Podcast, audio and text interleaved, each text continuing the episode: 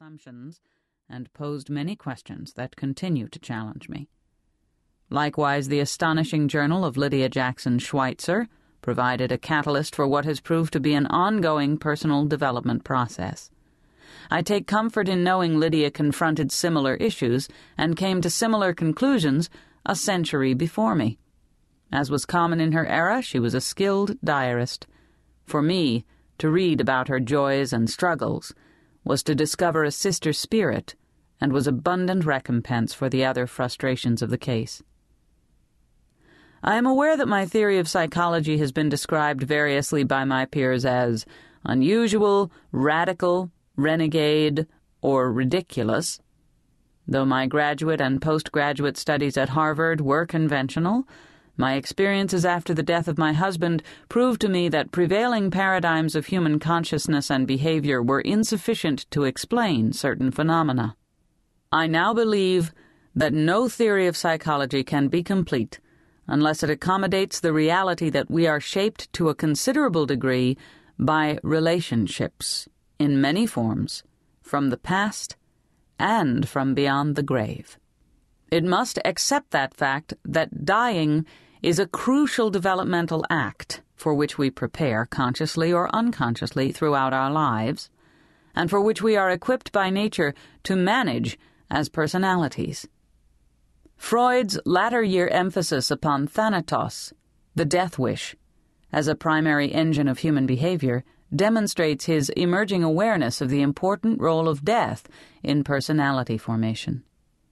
Finally, just as psychology has had to adapt to the influence of the harder sciences of evolutionary biology and neuroscience, it will ultimately have to accommodate physics, including the bizarre domains of quantum mechanics and chaos theory.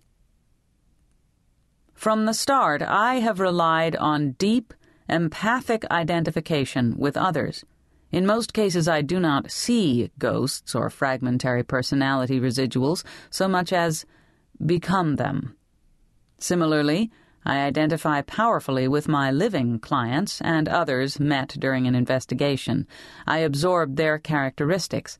I feel for them and with them. I lose myself in them.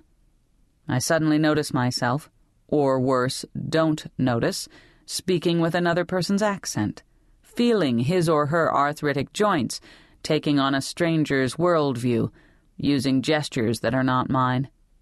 This is essential to understanding my client's experiences, but it is a dangerous tendency. I have been able to maintain a clear sense of myself as a separate personality only through a great deal of discipline, assisted by the vigilance of my colleagues at Psi Research Associates, Joyce Wu and Edgar Mayfield. Whatever its neurological mechanisms, this extreme countertransference has been among the most difficult aspects of my process to explain or to defend as a therapeutic practice. In part, I blame this difficulty on the fact that we lack a vocabulary for such experiences, that our terminology is limited by the reductively mechanistic bias that currently dominates Western scientific thought. Ultimately, however, I can't speak objectively of these experiences because objectivity is an inadequate tool. Human consciousness is not inherently objective.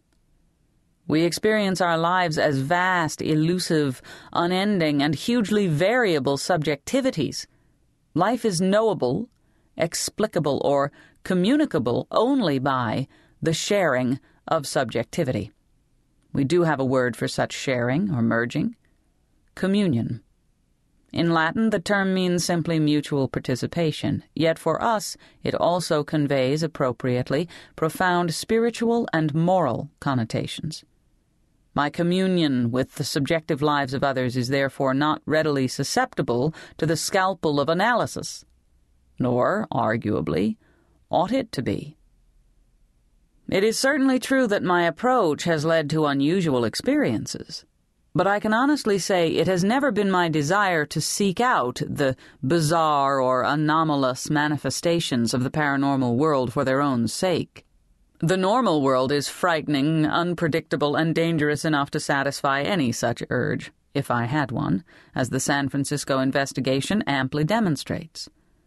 On either side of the dimensional mirror, My only goal has been to understand the truth, to better know what it means to be human, what we are at bottom, what we are capable of, what moves us, what the mind really is, how it really works, what abides inside us in the places we cannot observe, what matters most about being, for our brief allotment of days, alive and aware. And yes, whether we are worthy beings or not, or as Lydia Schweitzer so well distilled the question, how we choose to be worthy beings or do not. It is in this context that I present my case study of the psychosociodynamics surrounding the person known officially only as UCSF Unknown Human Remains 3024. I proceed knowing that many of you will remain skeptical of my approach and conclusions, but I also know that others are willing to accompany me on this foray into distant and exotic territory. I take comfort that you too understand that the world is a far more mysterious place than we often assume, and that we live among what is, in many ways, a society of strangers. Yes, look to your left and to your right, right now, and you will see a stranger. Who is she? What motivates him? What past shaped her? What future awaits him? You cannot know. If you find this an uncomfortable proposition, please remember, again, as Lydia pointed out, that stranger is also more familiar, more intimately understood by each of us than we are typically willing to admit. From this, I think, we can derive some measure of hope and solace. Part 1 An Unintentional Autobiography. Chapter 1 The bones had been assembled in roughly their former working order a symmetrical array of odd ivory brown shapes that took up virtually the whole length of an eight foot stainless steel table. Cree stood at the foot of the pallet with Uncle Bert and Dr. Horace Scobold, head of the University of California Forensic Anthropology Lab, as Scobold introduced her to the skeleton. First, some generalities. From a cursory look at bone development, I'd say our subject was male, about five foot eight in stature, and between 20 and 40 years old, race uncertain given the um, obvious developmental abnormalities. Horace Scobold was a tall, apple cheeked man in his mid sixties, dressed in khakis, a white shirt, and a bow tie. He paused to appraise Cree with watery blue eyes that were owlish behind thick lensed glasses. Do you have much background in anatomy, Miss Black? Unfortunately, no, more in psychology. Well, for an adult human male of his age and size, the phalanges, toe bones, have very unusual proportions. The distal and medial sections are extremely short and stubby. If I had seen them alone, I might have said they indicated brachydactylia type BHA1. The typical foreshortening is readily apparent in the fingers as well. Cree bent to look more closely as Dr. Scobold used a chopstick to point out each feature. The bones of both feet had been arranged in two fans at the end of the table, raying longer shafts ending in a series of short, knuckly knobs.